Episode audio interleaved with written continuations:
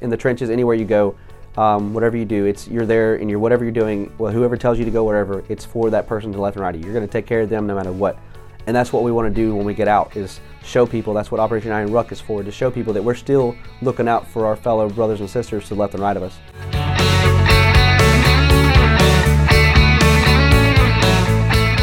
Thanks so much, everybody, for joining us for the Run the Race podcast. You know, it's uh, almost Thanksgiving. Uh, this podcast episode will come out just a day or two before Turkey Day. I hope you guys uh, have some wonderful time with your family. Be safe with travels. Enjoy some great food. And, you know, we talk about fitness and faith on this uh, podcast, which this is episode, I think, 134 now. And so I'm not going to tell you not to go eat all the food. In fact, uh, I'm going to recommend you eat as much as you want to eat. Um, you know, eat the turkey and the dressing and the and the gravy, the pumpkin and pecan pie. You know, those are some of my favorites. And uh, you know, eat, eat, eat everything you know that you want to eat. Enjoy yourself. Uh, you if you want to cut back before or after Thanksgiving, feel free to do that. For me, I just run a lot so that I can enjoy eating. You know, you just burn the calories before and after you go for Thanksgiving. But hope you guys uh, have a wonderful time. You know, we talk about nutrition on this podcast too. We you can look at past episodes where we talk about just things to do maybe in between Thanksgiving and Christmas to kind of um, you know kind of uh, loose shed some of those pounds so you can enjoy and and not have to feel bad about eating all those sweets and eating all those you know um, the different things that you eat over the holidays. So enjoy yourself, indulge. This is the time for doing that and being thankful not just for the food, but thankful for your family, thankful for God, thankful for the ability to go out and run, walk, ruck, whatever you do. And we're going to be talking about rucking today with our uh, guest on this podcast, Clayton Buchanan, uh, with Operation Iron Ruck. Uh, he is actually a, a, current student at Auburn University, uh, just right down the road from Columbus, Georgia, where we are now. He's double majoring in professional flight and business management, which started in uh, fall. Um, he started back in the fall of 2019, graduates about a year from now. And, uh, you know, again, he has uh, been involved with Operation Iron Ruck for the past three years, uh, now is one of the main organizers for it. Now, that will start on Wednesday, November 23rd, which uh, might be the day this podcast comes out. It starts at about 6:30 in the morning, I think Central Time. It'll go until early Saturday morning, and then of course you've got Auburn uh, versus Alabama, the big Iron Bowl game that will take place in Tuscaloosa this year. That afternoon, the uh, Saturday. Actually, I'm sorry, it's the Friday after. I think is the Friday or Saturday after. Saturday. No, they play Saturday. The Saturday after Thanksgiving. I'm getting confused all the different uh, football games. So, uh, um, and of course, uh, big deal around here. Big deal for college football fans overall. Auburn versus Bama. Of course, Alabama may be heavily favored, but you never know with this game and the rivalry game for sure. And Clayton Buchanan, he is the former philanthropy director uh, and, and now the uh, president of the Auburn Student Veterans Association. Um, and he's the again the coordinator for Operation Iron Ruck. He's a Marine Corps veteran, served from 2013 to 2017, where he, he started off, uh, graduated from Marine Corps boot camp at Parris Island, South Carolina, famously known place. Uh, he was a rifleman in the infantry there. He enjoys uh, traveling all around the country, exploring new locations. And uh, in fact, he's traveled out to, to do the Marine Corps Marathon in D.C. He's run the Soldier Marathon here uh, right next to Fort Benning. And uh, again, has been involved with a lot of different things like Operation Iron Ruck, which we will talk about in the next few minutes. So, uh, Clayton Buchanan, uh, thanks so much for uh, swinging by and talking to us. Yeah, absolutely. Thanks for having me. Yeah, I know you like you said you like to listen to a lot of podcasts, maybe on your runs or rucks or mm-hmm. whatever. And for, first of all, for folks maybe that don't know.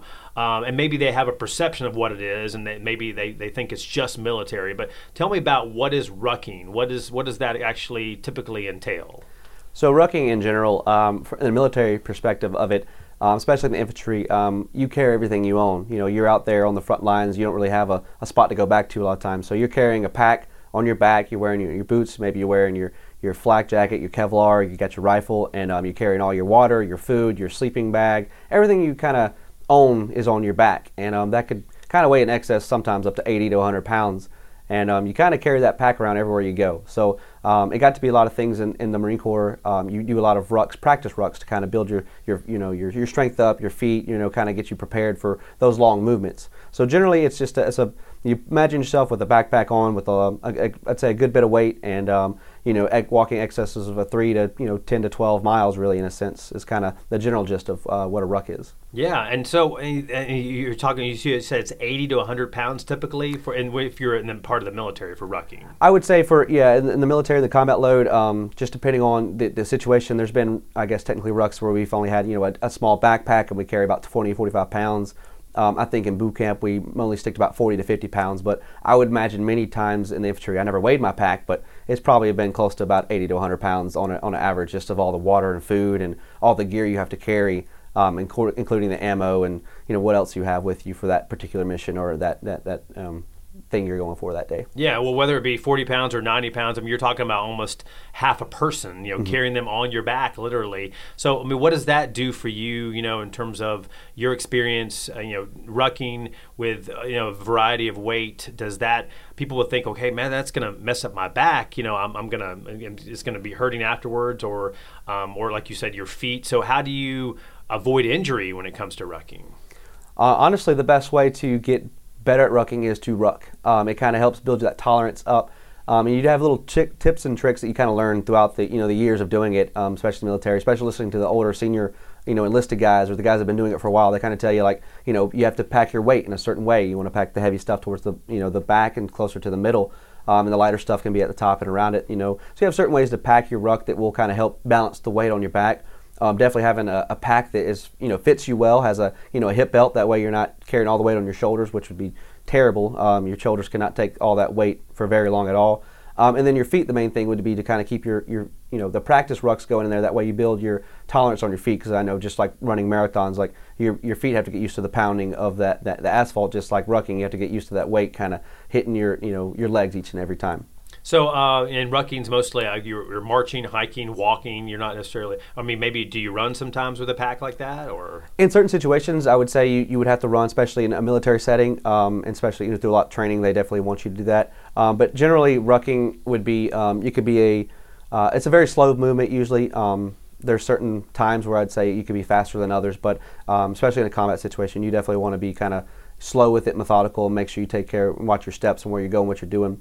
But uh, generally, rucking is a, pr- a, pretty slow movement. You know, how does it differ? I mean, besides, obviously, you have the pack on, but how does it differ? Because I mean, you have run some marathons. We're going to talk about that a little later. But you know, running without anything on, you know, in terms of your your pack on your back versus rucking, what's what's the you know uh, in terms of the difference for the fitness aspect of it for you? You think?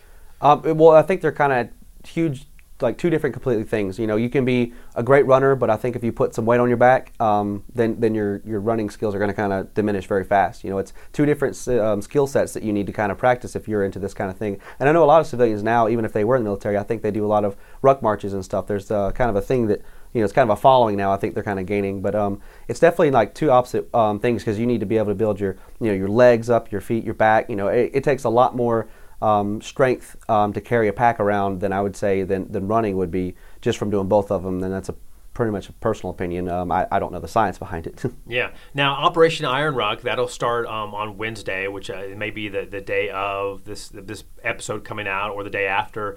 Um, and you're going from uh, Auburn to Tuscaloosa. Tell me how it works. How many miles we're talking about here in terms of the rucking? Uh, and there are a lot of different people, students from both schools involved. Yeah, absolutely. So um, we will start this um, Wednesday or the next Wednesday coming up on, before Thanksgiving, and um, we start about 7:30. Um, we have a little open ceremony. 8 o'clock, we will start um, our ruck. The first three miles we do is kind of ceremonial. We'll have everybody out there participating. Right now, we have about 40 to 45 people that are um, going to be actually completing the ruck, and then we have about 10 to 15 uh, kind of supporters that are going to be kind of following us around doing various things that we need to kind of do. and then we break the, the, the ruck up into three teams. We have a red team, white team, and blue team.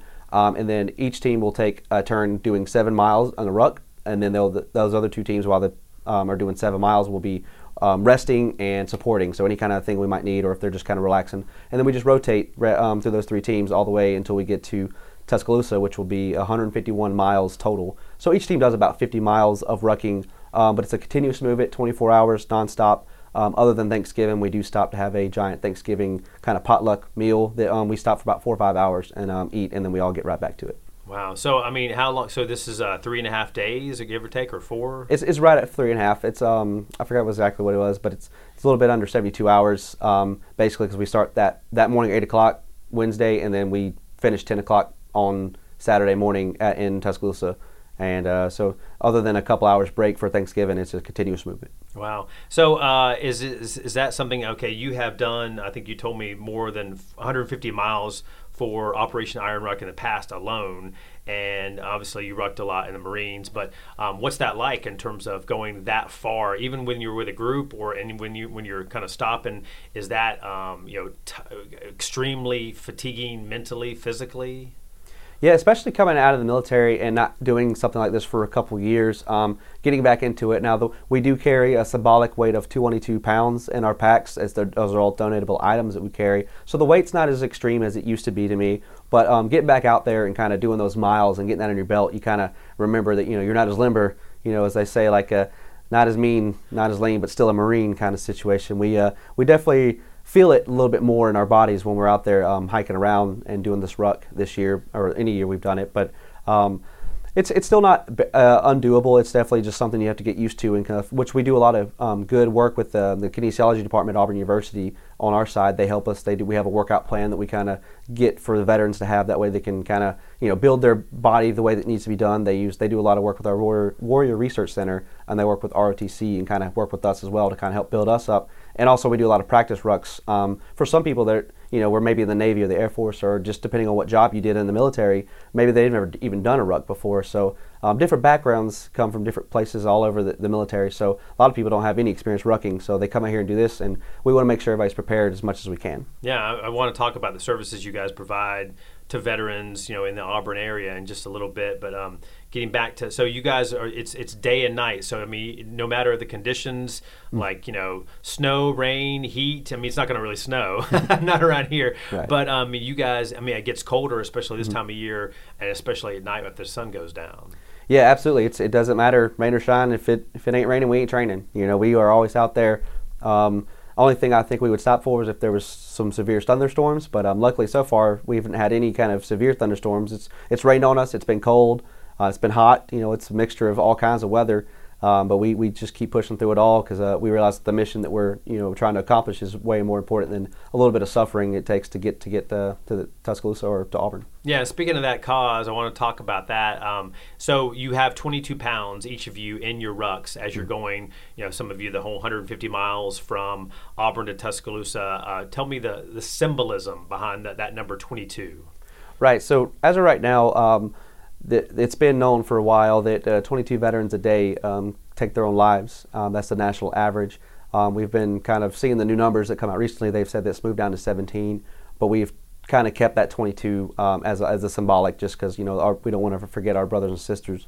Um, so we do carry 22 pounds as kind of symbolic um, for the we use donatable items that people donate to us that we're going to give out to different veteran homeless shelters throughout the state of Alabama, and we kind of use that, that number kind of as, as a, the symbolic of it. We also carry 22 blank dog tags with us. Um, each stick will have that, that those dog tags with them to kind of also represent those fallen brothers and sisters that we have. Yeah, as a veteran yourself, I mean, how important, and this can this can go for a lot of people maybe that are listening to this podcast now are not veterans, have not been in the military, but know somebody maybe who has a family member or a friend. What's the importance of bringing awareness to and and and um, maybe in some donations as well to this kind of cause? Right. The a lot of people don't really, I, I would say, um, understand or maybe even recognize that there's an issue, that there's a problem of veteran suicide out there. Uh, there's a misconception that when you get out of the military, that there's all these opportunities available for you. Everything's just kind of given to you. And, and in some cases, it, we have gotten a lot better as a, as a country, um, as a whole, of, of helping our veterans when they get out. And each year, I believe we get better. But there's still a misconception that every year, you know, when veterans get out, that you know we just get all these opportunities, and a lot of those don't actually come. A lot of those, um, when you get out of the military, it's it's a it's pretty it's, it's intense. It's kind of scary. There's unknown. You go from being told where to be what to wear what to do to getting out and not really having a sense of purpose or a direction. Um, so some veterans can definitely get into a bad spot and they, they don't really know what to do with themselves and they kind of get lost in that, that transition and um, they, they don't have that, you know, that camaraderie that they had. So for, for other people to kind of reach out to veterans who you know might not know that this is an issue, just it's best to just reach out to a fellow veteran or maybe your family members or maybe your friend and just you know, just make sure that they know that they're they're cared about, and it doesn't have to be anything military related, but just uh, keep them in mind all the time and uh, keep talking to them. Yeah, absolutely. Well, very well said there. And you guys are raising money, so um, for I, I, believe for that cause, but also um, you know, the, for homes for veterans. Tell me about the um, how what people are donating to and how they can donate. Yeah, so we have um, different uh, charities that we've selected throughout the state of Alabama. We have Three Hots and a Cot, which is their main locations out of Birmingham. I believe they also have a spot in um, Huntsville. But their their homeless veteran shelter helps people get you know veterans get back on their feet and kind of help them find jobs and give them a place to stay. Um, also using the um, Tuskegee Veterans Home Homeless Shelter as well, and the um, Bill Nichols um, Homeless Veteran Shelter in Alexander City. Um, we also have a national uh, nonprofit that we help as Mission 22 is kind of a national chain that we try to reach out so we can help people in our area and kind of nationally. Um, and the best way to, to, donate for us is you can go to our website um, at www.asvastore.com, and there'll be a tab at the top that you can click for Operation Iron Ruck, and that'll take you to our website, tells you our, our mission statement, kind of gives you a background of the Auburn Student Veteran Association, um, and then kind of gives you a link for uh, donations and kind of other items that we asked um, to receive, or you know stuff for um, you would expect for a homeless veteran shelter or any homeless shelter, um, just like toiletry items, uh, socks, underwear, deodorant, um, toothpaste, um, shampoo, conditioner, that, that kind of stuff that um, other veterans, um, homeless veterans, might not be able to go on their own and get. Do you, do you think people are would be surprised about how challenging the, the situation is with the number of homeless veterans because like you said people think okay well you know they've they, they've given to our country and now the country gives back but typically sometimes that just doesn't happen or they just you know kind of have a, a, rough life and they end up on the streets, which is you know uh, shouldn't be the case in America. So is that something that you think is is an issue that continues to plague us? Absolutely, I, I, think a lot of like I said the misconception that people when you get out of the military you, you got all these opportunities handed to you. I was very lucky when I got out of the military. I got to come home to a, a very good support system with my family and my friends, and um, that's very important to me. And I had a lot of family that were still in the area, and they're very supportive of me, and they helped me get right back into where I needed to go. Uh, a lot of veterans join the military to escape a bad situation, and then they get out after their 4, 10, 20, whatever there is to do, and they get back and they get put right back in that situation, and they can fall trap and victim to those same things they tried to leave before, um, or you know, you never know what the situation is when they get back home. So it's definitely something that I think a lot of people would be surprised that happens, and it, it's continuously happening um, every year. And rewinding back to 2013 when you uh, you joined the, uh, the, the U.S. Marine Corps, went to boot camp, and uh, tell us about that. Why you decided to join the military? Was this a, a family lineage, or was this something you had a, like a, a motivation to, to for a reason for doing this?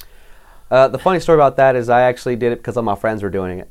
Um, no, but I, I was in. Uh, I went to Smiths Station High School. This was right across the river here you from. grew up in East Alabama, yeah. Yes, sir. Uh, and so I went to Smiths Station High School, and they had a uh, Marine Corps JROTC program, and um, I had a, a mentor of mine, uh, Sergeant Major uh, Waltz and Major Bolden, were two instructors there, and I just kept seeing them every day, and I realized that th- I, that's what I want to be. I saw that how how they carried themselves, how different it was, and they made it seem like that you know they were you know giants amongst men, and I wanted to be that. So um, when I realized I kind of didn't want to go to college, I wanted to do something different um, I, I, only knew I wanted to join the best, and that was the, the Marine Corps at that time.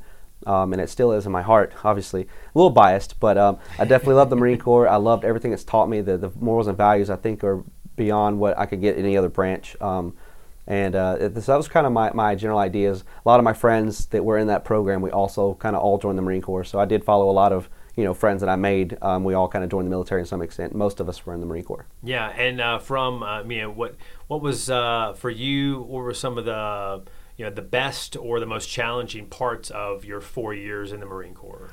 Um, the most challenging is definitely kind of just realizing you know that you know you're, what you sign up to do. There's there's times situations you get into the situations and you're you're kind of you know oh crap here we are you know this is this is happening. Uh, especially being in infantry in the Marine Corps.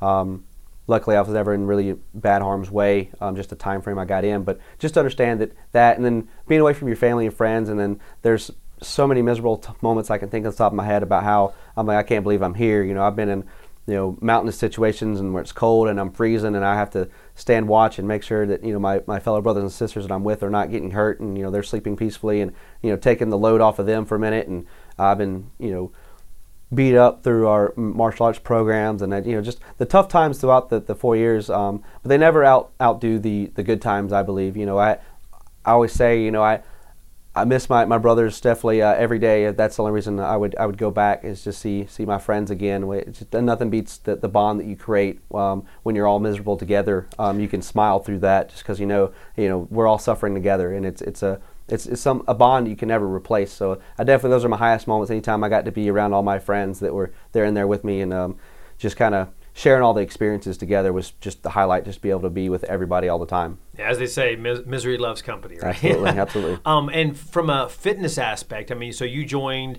and I think by the math here, you were probably around 22, 23 years old, or you were younger when you joined. I, I went to boot camp four days after high school. Oh, so I, so you were 18, 19 I was 18 years, wow, old. I was fresh. I, I graduated high school May 24th, went straight into boot camp May 28th. So what was it like? Okay, so you're, you're, a young man, probably you know maybe in decent shape. So from a fitness aspect, was it um, extremely difficult? Uh, did it get you in, um, in really good shape, having to kind of daily face these physical challenges? So in high school, I ran uh, track and cross country. So I was I felt I was pretty good um, as far as like you know the the lung power. I felt pretty good at running, um, which was all my strong suit. Um, I definitely, as, as, you know, I got a lot better at it, but definitely the um, the strength wasn't there. As I, you know, we the Marine Corps, um, their PT test, you have to run a three mile um, run. It has to be under 18 minutes to get 100 on that. You have to do 100 crunches in two minutes and do 20 pull ups. So 20 pull ups, that was always my challenge. I always tried to struggle with that. I, I worked really hard to make sure I got those. Um, and then ROTC, the program, their JROTC program we're in, um, Sergeant Major Waltz was a former drill instructor himself, so he definitely uh, he trained us pretty well, I think. And um, we also had a good literature program up here at, at um, and, and I, I learned very well, very quickly, um, how to be, get in good shape for boot camp. They do very well preparing those those new recruits to come in there. Um, but it was still a very big challenge. Like you know, you can never fully repair or uh, prepare for you know boot camp because you never know what they're going to throw at you um, those drill instructors, if they think you're not struggling, they'll find a way to make sure that you you feel a little bit of pain, so you, that you really earn that title um, in, in complete boot camp. And you know, you um, eh, after leaving, you know, you've been involved with as an Auburn University student, uh, leading, you know, helping to lead the ASVA, Auburn Student Veterans Association. So you work with a lot of vets. So um, what's that like post military? Okay, so a guy like you gets out, and this happens, you know, with everybody in the military. You're eventually out, whether it be four years, twenty years, whatever. Um, is that uh, tough to to have that motivation to go to the gym, to mm-hmm. go for that run, to do those push-ups at home or whatever you choose to do for your fitness? Is that tough to kind of have um, you know be disciplined about that, even post military? I would say so. I think a lot of um, veterans kind of when they get out, they they kind of I don't think they realize when they were in how much you know exercise that they were doing. Even though we'd run every morning or afternoon or stuff, you were doing a lot of movements. Even when you weren't you know running on you know PT Road and on Camp Lejeune, when you you were out there in the field, you were you know patrolling. You were walking miles and miles in the woods, training, doing different evolutions. You know, sweating constantly in, in some kind of movement. So a lot of people when they get out, they keep their same eating habits. They keep their same you know that's that same way they were in there and and they stop all the the movement you know they then they're like you know so they, they start gaining a few pounds and then it starts becoming a little bit harder and a lot of people get out and they say well i used to be forced to run every morning and i don't want to do it anymore so a lot of people do lose that discipline a little bit because they can um, once they get out and um, that's one thing I, that's why I decided um, to, to run a couple of marathons once I got out. I signed up I signed up for marathons before I got out of the military. That way I could kind of force myself not to you know, be in that situation. I was like, if I sign up for this and paid the money, I'm definitely going to make sure I, I do my best at it. And um, so it definitely helped me transition for myself personally to make sure I was going to fall victim to the, you know, the, the typical veteran that gets out and you know has a struggle with their you know with diet and exercise. So that may be one of your pieces of advice, perhaps for whether it be a military veteran or really anyone out there, is if you sign up for something, pay for it. It could be a gym membership, could be mm-hmm. you know that race that you're going to do, uh, or Spartan or whatever. Um, do you think if, is that a good motivating factor, like a carrot, like a okay, this is my challenge and I'm going to train for it and work for it? Definitely, I think it definitely keeps you on the right path. It kind of gives you a, a place to focus on. That way, you you know when you get out, like you're not like okay, I don't know what to do. I'm just going to wait around and find out. Then you kind of lose that that um, you know your athleticism or you know whatever you've been training for you kind of lose that. So if you just keep it up and you realize that i have something to strive for something to look for because that's what a lot of people in the military are, are, designed to do. We're kind of natural born leaders i'd say a lot of us are at least we're taught to be leaders. So you want to find the next you know objective and attack it. So my next objective at that time was you know a marathon. So i had to make sure that i was, I was going to take care of that. So definitely um, i would tell any veteran that you know you don't have to run a marathon or anything crazy like that Um, but you just you want to make sure that you know you keep up your fitness and you keep up that stuff because it it'll keep you healthy and happy in a in a different situation. Because a lot of veterans when they get out they turn into you know turn to turn to drinking still and turn to other things and um, I, that's that's kind of far of what I would tell them to kind of focus on. Yeah, and so you know you've run uh, multiple half and full marathons. So what were those experiences like for you? I mean, I, I, obviously you're used to running competitively and maybe in high school, and then running uh, plenty in the Marines as well. But going that distance, 13.1, and then a couple times doing 26.2 miles, was that kind of all that you expected, or was it uh, maybe easier, more difficult? Uh, the when I first got out, I was training pretty hard. I had no idea how to sign or how to run, how to train for a marathon. I just kind of Googled some things and kind of went with it. Um, I just realized I needed to run a lot. Um, so I started running before I got out. You know, Monday through Saturday was just running, doing different kind of workouts that I remember from doing cross country practice with Coach Peters and Smith Station, and then um, realizing kind of just. And I started off and I signed up for a 5K, and I ran a 5K. Kind of did it for a, a certain time. That way I knew okay, if I ran a 5K and I did it a couple times, and I would you know I'd be okay. So then I signed up for a 10K and kind of moved my way up, and then finally got to the half marathon. And um, I felt very prepared for the half marathon. I think that's a that's probably in my wheelhouse. That's perfect. That's not too far. That's just you know right about things because I'm I'm kind of like a golden retriever in running. I always want to just outrun my pace. I always you know too fast. I'm always too fast. So I always have to slow myself down and remind myself that I'm not running someone else's race. I'm running my race. Sure. Um, so I think the half marathon to me was kind of what I expected it to be it was challenging, but it wasn't like super, you know, where I, I thought like, you know, I might die through this. You know? um, when I got to the marathon, the first one I ran, um, I, I, hit that wall pretty hard. I ran that, that first, I got to 13.1. I was like, this is normal. I'm good. I'm slower than I was for the last one. Um, then I got to about 18, 19 miles, and I'm like, what happened? you know, I started hitting that wall. Like this is this is painful, and I slowed down a little bit. You know, my times weren't as good as I wanted them to be. Um, but I accomplished the mission. I finished the marathon, and uh, that's kind of all I was wanting to do. I wanted to make sure I got under four hours, and I was able to accomplish that, and uh, you know, it was it was very tough, very difficult, and then but it only left me wanting more. And I was like, next time I'll do it, be even more prepared and more prepared. And that was my goal is to just get better and better at them. Yeah, and, and running the Soldier Marathon here in Columbus, Georgia, Fort Benning, and then Marine Corps Marathon up there, kind of D.C., Virginia area. You finish, and like we were talking before off mic, that uh, I ran that. I think the year after you, the Marine Corps Marathon, where you finished at the Iwo Jima Memorial, very emotional. You've got Marines that hand you your medal after you finish that 26 plus miles. So, uh, what was that like for you as a veteran and running these military theme races? I mean, is that for you an extra special? Yeah, it's actually anything I can do kind of to, you know, show my support for the military, um, especially, you know, locally. The uh, Soldier Marathon was just it was a no brainer to be able to do that and kind of show my support and seeing all the people, all the you know soldiers came out there and also helped support that and then the marine corps marathon because you know the marine corps obviously has a special place in my heart and just seeing more marines out there because at that time it'd been you know a year or so since i've been that, around that many marines and it was just it was awesome to see and awesome to see that you know all the support that that marathon gets and um, just being around more Marines again. I, I you know, being able to tell, you know, Semper Fidelis and like immediately they're like, oh, Semper Fi, you know, everybody knows what that means in the Marine Corps and um, that's their motto. And so it's just, it's just really good to kind of get back in the, you know, around, surrounded by a bunch of people that, that kind of know, you know, about, you know, what I've been through and kind of how things are. Now, did you, you know, I don't know if you had your uniform or something on to show that you were, did they know? I mean, like, besides the kind of giving the, the, the call sign, but like, did you, um, did they people know that, okay, this is a Marine veteran that's running or? Uh... I didn't really do anything particularly for the Marine Corps or like that. I did, um, I had a, I had a Marine Corps emblem on my shirt that I had. I made a custom shirt that, um, for one of our, um, hometown, um, heroes here, um, he, he lost his life in early in, uh, in Iraq, Afghanistan. I believe it was Afghanistan in early Afghanistan time frame. Um, and it was he lived down the road from us, um, and he um, was a big. I didn't know too well. I was way too young, but he was really good friends with my sister, and my mom. They all knew him, and um, I just wanted to honor him. So every time I did a marathon, I wore a T-shirt that said, you know, in memory of uh, Corporal Corey Tanner, and I, I, made sure I had that going on. And um, that's all I had, but it wasn't like super bright and you know out there. So uh, I don't know if they really recognized it at all. Yeah.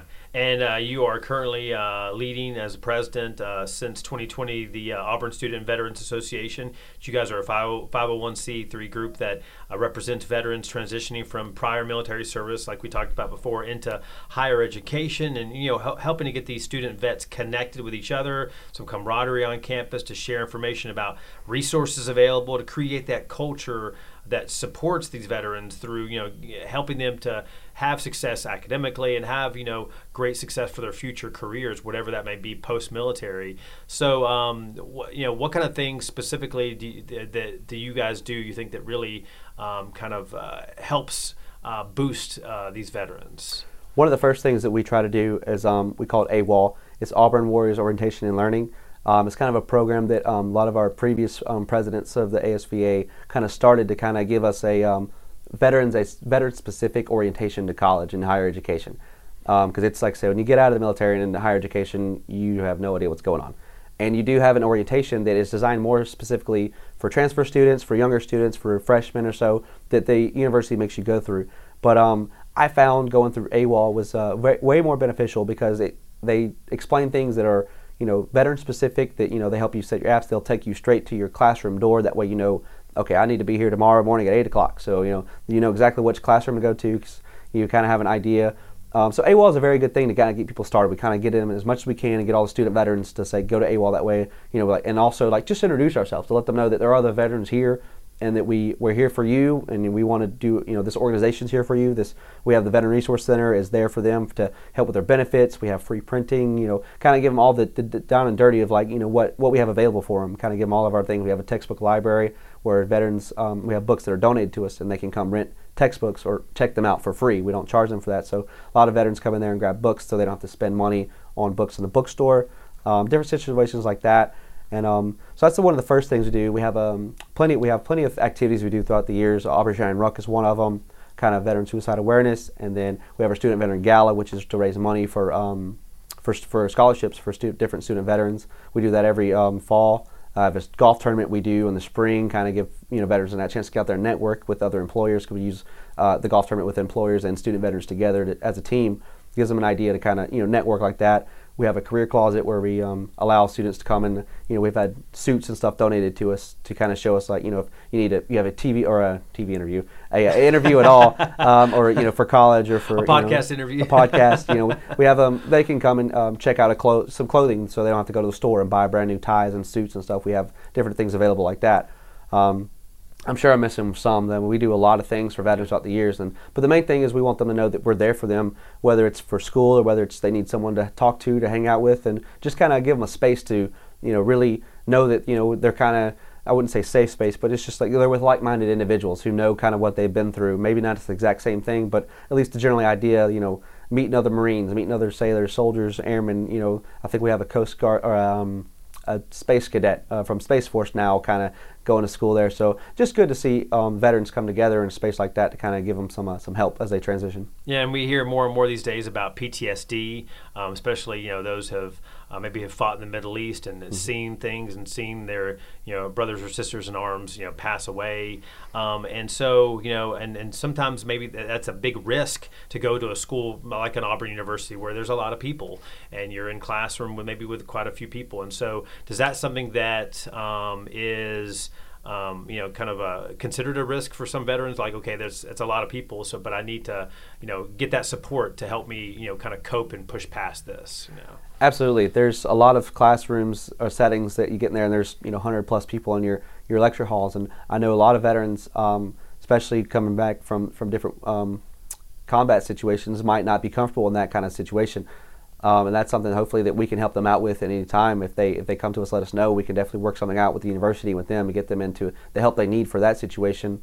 Um, and then just kind of you know a lot of people come out and and you know we're non-traditional students. A lot of us are older. We have our own families. You know, um, you know, people get out, retire 20 years, and come back, and they have you know three kids that are probably also in college. We do have a, a fellow veteran right now that goes to school with his son. You know, his son's in wow. pharmacy school, and he's a junior here in, at Auburn University. So uh, there's just a bunch of different groups of people that come in there. We definitely want to make sure that everyone's comfortable. They understand that, you know, yeah, we're going to school with also a bunch of, you know, 18, 19, 20 year old kids, but, you know, they're, they can learn from us just as much as we can learn from them. And so we, we definitely try to, you know, adjust everybody accordingly to how they, you know, what they need. Yeah, and we talk, you know, we talk along with talking about fitness, we talk about faith on this podcast. And one last thing to ask you about is, so do you, you know, and we and we talked about a little before about how sometimes as you know, whether a Marine Corps or a soldier in the Army or whatever, you know, sometimes you uh, you can lose faith and okay, you're you're fighting for your country, defending your country, working hard, training, and you, and you volunteer to do it. But sometimes you know um, you can lose faith in the fact that okay, is my country gonna help me and like when I'm mm-hmm. done here, you know. And sometimes that is not the case. Not maybe America to blame, but it's like you know, hey, that's just the the way life is, you know. So Um, do you think that that you know what you guys are doing and Operation Iron Ruck that that can helpfully restore people's faith in whatever is faith in God, faith in America, faith in whatever like that? Hey, like life can be better, right? I think so. I absolutely do. Um, the main thing is, you know, when you're in the military, no matter what your job is or what you're doing, you're when you ultimately you sign, you know, raise your right hand to, to, defend this country. When you get down down to it, you're there to defend that, that man or woman to your left and right of you. Um, in in the in the trenches, anywhere you go, um, whatever you do, it's you're there and you're whatever you're doing. Well, whoever tells you to go, whatever, it's for that person to left and right of you. You're going to take care of them no matter what. And that's what we want to do when we get out is show people. That's what Operation Iron Ruck is for to show people that we're still looking out for our fellow brothers and sisters to the left and right of us. Um, so just being able to show people that we still care and that you know we're still you know we're still our brother's keeper. We're still out there you know looking to help each other as much as we can is, is a big part of why we do anything um, at the Student Veteran Association, especially Operation Iron Ruck. Yeah. So uh, are you and uh, everybody else trained and ready to go for uh, for Wednesday through Saturday? And oh, I hope so. everybody, everybody, getting plenty of extra sleep and some extra food, you know? Or? Yeah, we we just went through last. Um, we got finals week coming right after this, Ooh, so um, a lot of people are kind of it's it's a good balance of, of you know sleep and getting ready for the ruck and also uh, you know studying and getting your homework done before you go there. So um, I, I, believe we've we've done a very good job of getting everybody ready. Um, I feel like everybody's going to be well prepared and um, we'll definitely make sure we get out there and uh, try our best. And uh, you know we don't want to try to break anybody off, so we never try to tell people they have to complete the whole thing or they have to do this or they have to wear this. So we let everybody kind of to you know f- get their own way through because some people you know don't necessarily you know don't necessarily have to do um, or need to do the whole thing. It's just the um, the idea is to, to to do what you feel you need to do. Yeah, yeah, absolutely. Yeah. Well, I wish you the best, uh, Clayton. Uh, thank you so much for coming in, Clayton Buchanan. Uh, as uh, and good luck with your final year at Auburn University, War Eagle. War Eagle. And um, and wish you guys the best at Operation Iron Ruck. Hopefully, this will help get the word out with folks, and we'll have a military matter story as well on WTVM that will be airing on the Wednesday you guys leave. And uh, so, I wish you guys Godspeed. I know it's going to be a great t- trip, and then uh, maybe who knows, maybe Auburn can pull off the upset against Bama. We'll Hopefully, see. Right? let's, let's see it. I love to see it. Thanks so much, Clayton. Appreciate it. Thank it. you, War Eagle. That's going to be a great event. Operation Iron Ruck, again, 151 miles from Auburn to Tuscaloosa, all to raise awareness and money about veteran suicide and also for homeless veterans that are in shelters. Uh, um, you know, so thankful for what uh, the men and women that have fought for our country, what they've done for us, uh, you know, for, for many, many decades, to, for us to have the freedom that we have now, for us to be able to have Thanksgiving with our family and friends. And uh, I wish all of you, uh, hopefully, you have uh, Godspeed and, and safe travels wherever you're going for Thanksgiving. And, uh, you know, hopefully uh, you can enjoy some great food with uh, people that you love, uh, surrounded by them. And, um, you know, with, with food, uh, you know, if you, uh, the last episode of the podcast last week, talked to Justin Gaston, one of the organizers and, and a local pastor, with this new venture called STL Kitchen, Speed the Light Kitchen. They actually just had their second episode launch. It's going to be every Tuesday and Friday, eight episodes. So you can search STL Kitchen on Facebook and YouTube, and got some great episodes. They're trying to raise hundred thousand dollars for uh, um, Speed the Light for Project Rescue, which is to help to uh, get women and children out of sex slavery and sex trafficking across the globe. And uh, they've already raised thirty thousand dollars so far, so almost halfway there. And um, so you know they're they're uh, dishing out some great food. I think their their second episode, the challenge that just came out last night. If you're listening to this episode on the Wednesday before Thanksgiving, uh, they uh, cooked some steak and asparagus and uh, mashed potatoes. So pretty good stuff. I know you're looking forward to some great food. Um, thinking about the things that I'm thankful for. Um, I'm thankful for, for God, first and foremost. Thankful for my family, uh, for my job, uh, for our military, uh, as we talked about before, and uh, for the uh, the food for thought today and parting gift. Uh, have some things you know that are more that we're more thankful for than the U.S. government, especially our, our faith in God and, and how that plays a role in this holiday.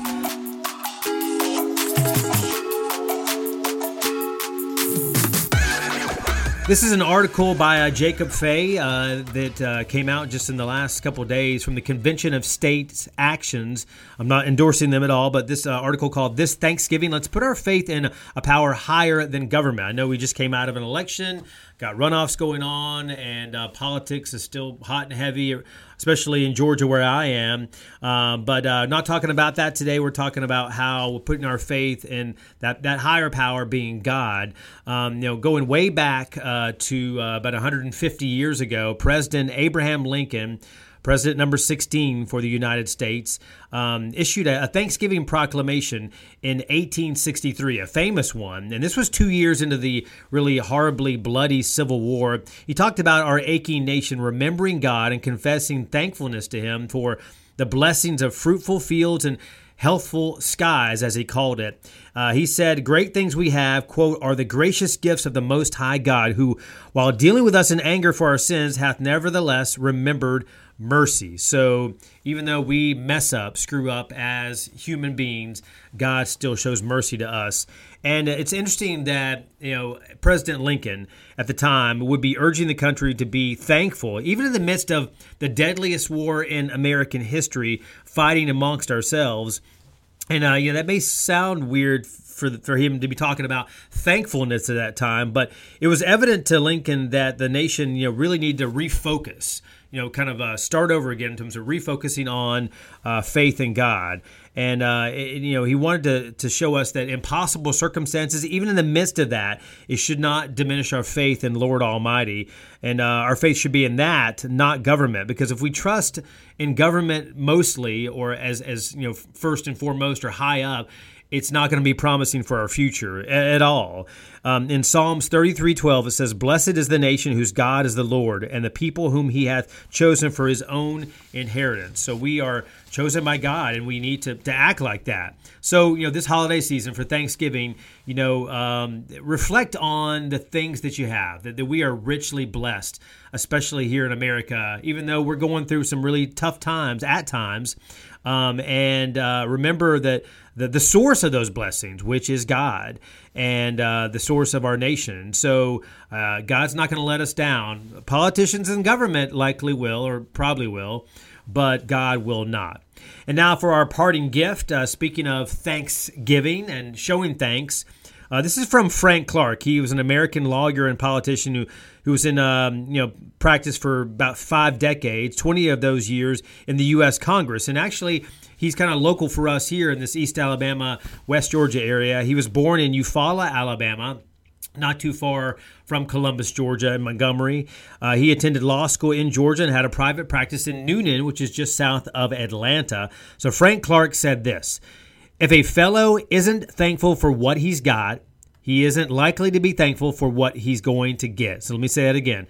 If a fellow isn't thankful, if, if a fellow is not thankful for what he's got, he is not likely to be thankful for what he is going to get. So be thankful for what you have now because you never know when it's going to be gone and you never know, you know, maybe how good you have it and just kind of changing your perspective. And, and maybe God can help us do that, changing our perspective on life and what we're going through. And other people have it worse than us, you know, these homeless veterans and uh, veterans that come back from combat and, and are just lost in that transition and so lost that they feel like they need to take their own lives. So just remember, you know, be thankful for what you have and be thankful for the opportunities to help others that maybe have less than us and uh, and don't have that family to lean on or that support system to lean on, especially during the holiday season, which can be a real tough time for folks. It can uh, bring up old wounds uh, because it's a time when people are celebrating, but just know that there are people hurting out there as well. So uh, um, let us pray to close out our, this podcast. Dear God, just thank you for the opportunity to talk about being thankful for so much we have in our lives, and first and foremost to you, God. Thankful that you, Jesus, died on the cross for us, and thankful that you show us mercy and grace when we don't deserve it, uh, or you know, not giving us, uh, you know, uh, punishment when we do deserve it. And God, we just uh, we're thankful thankful for our families that we're going to be with in, in the coming days. Uh, keep everybody safe in their travels by air, by road, and uh, Lord, just uh, that everybody that they they bring there's peace at the dinner table at Thanksgivings across America, across the world. And uh, we just thank you for this country that, that I live in, uh, that, that I'm uh, so appreciative of, of, being a part of, and to have the freedom of religion to uh, celebrate and talk about you on a podcast like this. Your name we pray. Amen. Well, thanks again for joining us for Run the Race, this episode number 134. Um, and uh, maybe in the coming weeks, we'll talk about some uh, fitness, some running, some you know things to get you ready for Christmas time, and um, I even talked to some uh, filmmakers uh, who uh, have made some faith-based films that you know well, and so looking forward to those conversations in the coming weeks. And again, hope you and yours have a wonderful Thanksgiving. Enjoy all that food. You know, um, you know you'll have time to get healthier and lose some of those pounds in the coming weeks. Maybe be- between Thanksgiving and Christmas, we'll have time for that. Um, so, and uh, my running journey continues. I'm looking forward to talking to you about that and next marathon in a couple months. But uh, I'm going to enjoy all that food and, and, keep running all those miles as well. So, uh, until next time, you guys have a wonderful holiday season, and I'll talk to you soon.